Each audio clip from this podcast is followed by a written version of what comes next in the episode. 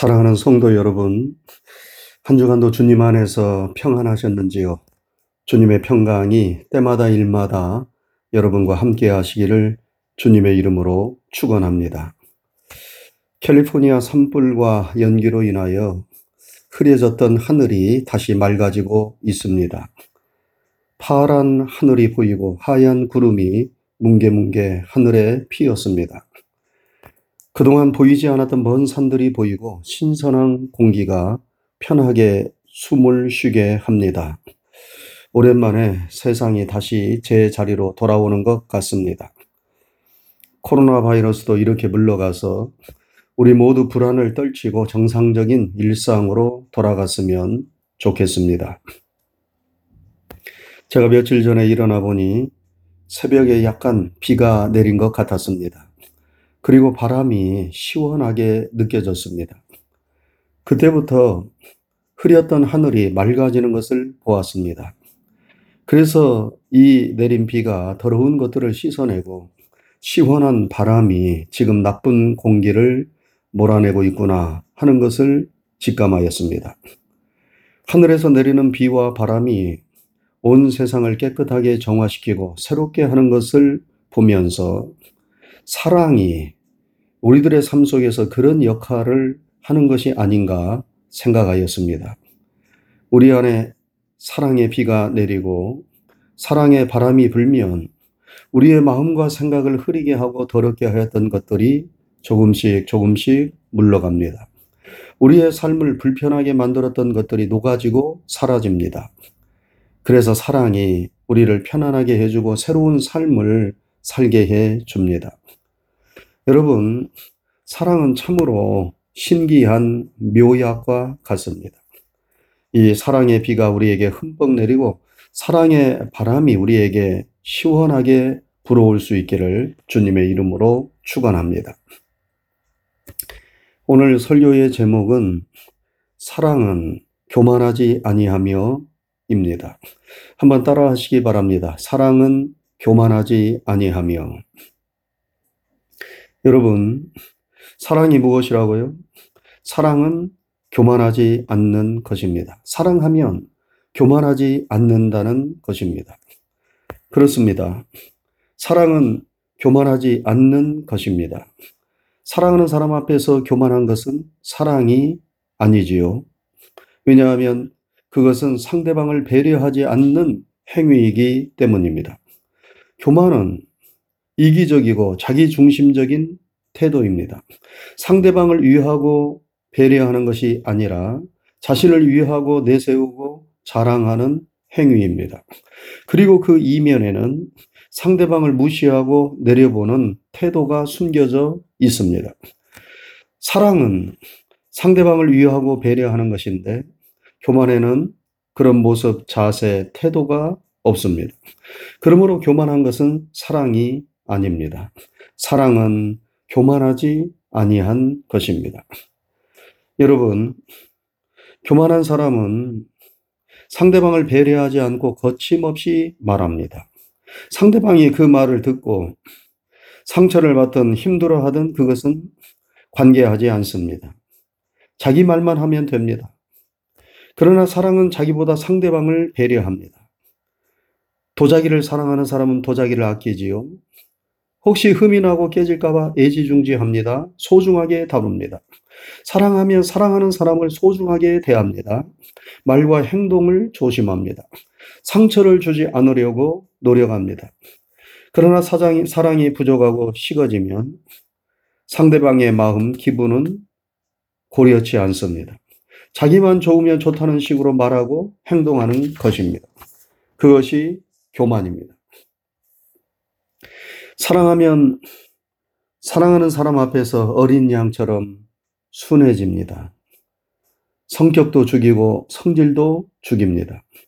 그래서 사랑하면 사람이 변하지요. 그 성품과 행동이 좋게 변합니다. 사랑이 나를 죽이고 상대방을 세우기 때문입니다.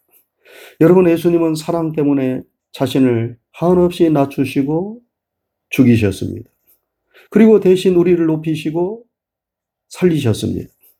우리를 사랑하셨기에 한없이 예수님은 낮아지신 것입니다. 겸손함으로 우리를 살리시고 높여주셨습니다. 그러나 사랑이 없으면 자신을 높이고 상대방을 낮춥니다. 자신은 살리고 상대방은 죽이려 합니다. 사랑은 우리를 겸손하게 만들지만 사랑이 없으면 우리는 교만하게 됩니다. 우리는 교만하지 말고 겸손해야 하는데 예, 우리가 겸손을 오해해서는 안 됩니다. 겸손은 무조건 자신을 낮추고 기가 죽어야 한다는 뜻이 아닙니다. 겸손은 비굴이 아닙니다. 풀이 죽어 고개를 숙이고 다니라는 말이 아닙니다. 사람은 누구 앞에서나 당당하고 어깨를 펴야 합니다. 그리고 겸손은 신분과 지위가 낮아지라는 것이 아닙니다. 우리는 세상에서 성공하고 올라가야 합니다. 그런데 우리가 어떤 위치의 신분에 있든지 간에 그 자세와 태도는 늘 겸손해야 합니다. 세상에서 뛰어나고 탁월한 사람이 되되 언제나 마음과 자세는 겸손해야 합니다. 그래야 존경받는 사람이 되지요. 사랑으로 충만하면 그런 사람이 됩니다. 사랑은 섬김을 받는 것이 아니라 섬기는 것이기 때문에 보다 큰 섬김을 위하여 자신을 발전시켜 나갈 뿐만 아니라 겸손하게 우리 자신을 낮추게 합니다. 그래서 성경은 늘 우리에게 교만하지 말고 겸손할 것을 말씀합니다. 어떤 때에는 너무나 자주 많이 이 말씀을 하기 때문에 하나님의 말씀이 잔소리처럼 들리기도 합니다. 그리고 사람은 누구나 그 본성에 교만이 있기 때문에 이 말씀을 별로 좋아하지 않습니다. 그래서 말씀을 전하는 저나 말씀을 듣는 여러분이 이 말씀 앞에서 불편할 수 있습니다. 그럼에도 불구하고 성경은 무수히 우리에게 교만하지 말 것을 교훈하고 있습니다. 왜 그렇습니까? 교만이 모든 죄의 뿌리이기 때문입니다. 인간의 시조인 아담과 하와가 왜 선악과를 따먹고 범죄하였습니까? 그것은 선악을 알게 하는 나무의 실과를 먹으면 눈이 밝아져 하나님처럼 될 것이라는 마귀의 유혹에 넘어갔기 때문이지요. 인간이 인간의 자리를 벗어나 하나님처럼 되려고 하는 그 교만이 아담과 하와의 마음속에 들어가자 저들은 마귀의 유혹에 넘어가 그만 선악과를 따먹고 범죄하였습니다. 그러므로 인류 최초의 죄, 원죄가 무엇입니까? 그것은 바로 교만입니다. 교만이 모든 죄의 근원이고 뿌리입니다. 그래서 성경이 끊임없이 끊임없이 교만에 대하여 말씀하며 그것이 우리에게 틈타지 못하도록 경계할 것을 말씀하고 또 말씀하고 있는 것입니다. 여러분, 사람이 왜 교만합니까? 그것은 자신의 한계를 모르기 때문입니다. 하나님 앞에 자신을 세우지 않기 때문입니다. 우리 자신이 얼마나 육체적으로, 정신적으로, 영적으로 모자라고 부족한 사람인가를 제대로 안다면 우리는 교만할 수 없지요. 하나님 앞에 우리 자신을 세우면 그 부족과 한계가 보입니다. 여러분, 빛이 들어오면 어둠 속에 있는 먼지가 드러내고 물체가 드러납니다. 마찬가지로 하나님 앞에서 하나님의 빛을 받으면 내 자신의 실상이 드러나는 것입니다.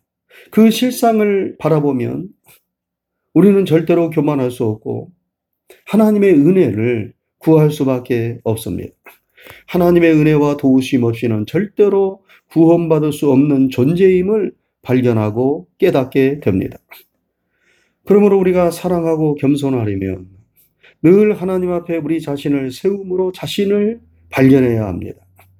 우리가 하나님 앞에 있을 때 사랑하고 겸손하게 됩니다. 그러나 하나님을 떠나 있으면 그때부터는 내 자신이 드러나고 자신의 실상을 감추게 됩니다.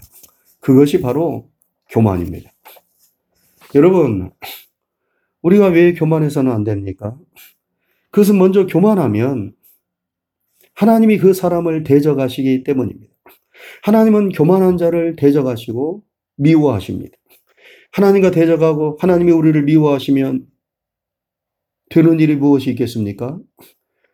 그러나 자신을 알고 겸손하면 하나님이 우리를 붙드시고 사랑해 주십니다. 또한 교만하면 하나님이 그 사람을 낮추십니다. 자기가 자기를 높인다고 누가 알아주지 않습니다. 자신만 추해질 뿐입니다. 참으로 높임 받을 만한 것이 있으면 자기가 높이지 않아도 다른 사람이 높여줍니다. 혹시 사람이 몰라준다 하더라도 하나님이 아시고 높여주십니다. 사람보다도 하나님이 높여주셔야 진정 높아지는 것 아닙니까?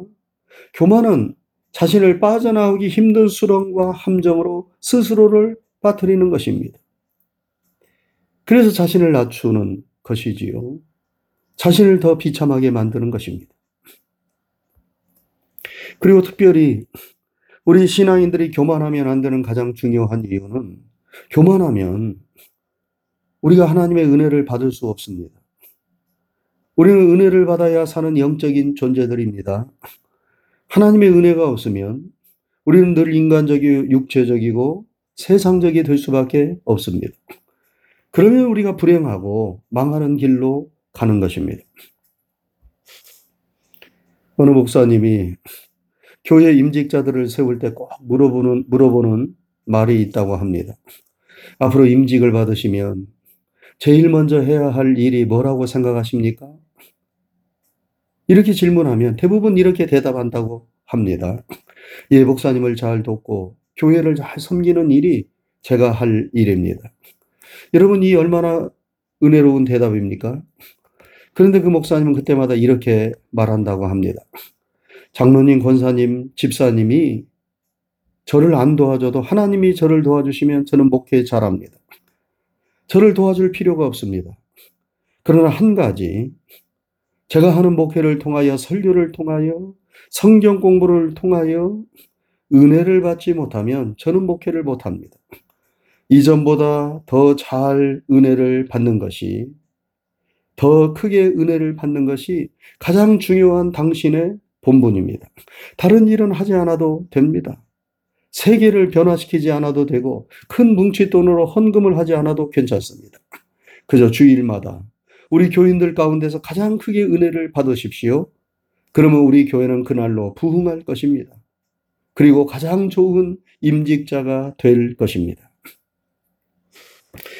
저는 어느 책에서 이 글을 읽으면서 참으로 그렇다 생각하였습니다. 여러분, 은혜 받는 일이 가장 중요합니다. 그러려면 어떻게 해야 하겠습니까? 하나님 앞에서, 말씀 앞에서 겸손해야 합니다. 왜냐하면 하나님은 겸손한 자에게 은혜를 베푸시기 때문입니다. 사랑하는 성도 여러분, 사랑은 교만하지 않는 것입니다. 사랑은 상대방을 존중하며 서로를 높여주는 것입니다. 교만은 모든 죄의 근원이고 뿌리입니다. 여러분, 교만하면 우리의 모든 관계가 불편해집니다. 그러면 삶이 팍팍해지고 힘들어집니다. 삶의 에너지를 공급받지 못하고 삶의 기쁨과 평안을 누리지 못하게 됩니다. 무엇보다도 하나님의 은혜를 받지 못하고 축복의 길에서 멀어지게 됩니다. 그래서 성경은 무수히 교만을 경고하며 온유하고 겸손한 예수님의 마음을 본받으라고 말씀하였습니다. 우리 모두 우리를 향한 하나님의 사랑, 예수님의 사랑을 깊게 깨닫고 풍성히 받아서 교만하지 말고 늘 겸손에 힘쓸 수 있기를 주님의 이름으로 축원합니다. 기도하겠습니다. 거룩하신 하나님 아버지 감사합니다. 한 주간의 삶도 주의 크신 은혜와 사랑 가운데 거하게 하시고 오늘 이렇게 거룩한 주일에 주님 앞에 예배드릴 수 있는 은총의 시간과 기회를 허락하신 것 감사를 드립니다. 우리의 드리는 예배를 통하여 영광과 찬양을 받으시옵소서. 오늘 또 주신 하나님의 진리와 생명의 말씀을 영혼의 양식으로 삼게 하옵시고 이 험한 세상을 살아갈 때의 삶의 길과 지표로 삼게 하여 주셔서 하나님의 은혜가 함께하고 하나님의 축복이 펼쳐지는 우리 모두가 되게 해 주옵소서. 사랑은 교만하지 아니하며 라고 말씀하였습니다. 우리가 진정으로 하나님의 사랑을 깨닫고 주님의 은혜를 깨달을 때 교만할 수 없는 줄로 믿습니다. 언제나 우리의 마음을 하나님 앞에 세울 수 있도록 도와주셔서 하나님 앞에서 우리 자신의 실상이 무엇인가를 잘 발견하게 하옵시고 우리가 늘 하나님의 은혜를 구하는 겸손한 종들이 되게 해 주옵소서. 그리하여 우리의 삶이 늘 겸손함으로 이어지게 하여 주시고 하나님의 거룩하신 은혜를 힘있게 하여 주시오며 그리고 모든 사람들과 더불어 좋은 관계를 맺으며 심령의 평안을 누리고 또 평탄하게 우리의 길이 펼쳐질 수 있도록 인도하여 주시옵소서. 우리 사랑하는 성도들의 형편과 처지의 세밀한 부분들을 주님이 기억하시고 긍휼과 자비를 베풀어 주셔서 고루고루 돕는 은혜를 내리워 주시옵소서. 한 주간에 되어지는 모든 삶도 주님께 믿음으로 맡깁니다. 주님과 함께 성령님과 함께 승리하는 한 주간이 되게 해 주옵소서. 감사를 드리오며 예수님 귀하신 이름 받들어 간절히 기도드리옵나이다. 아멘.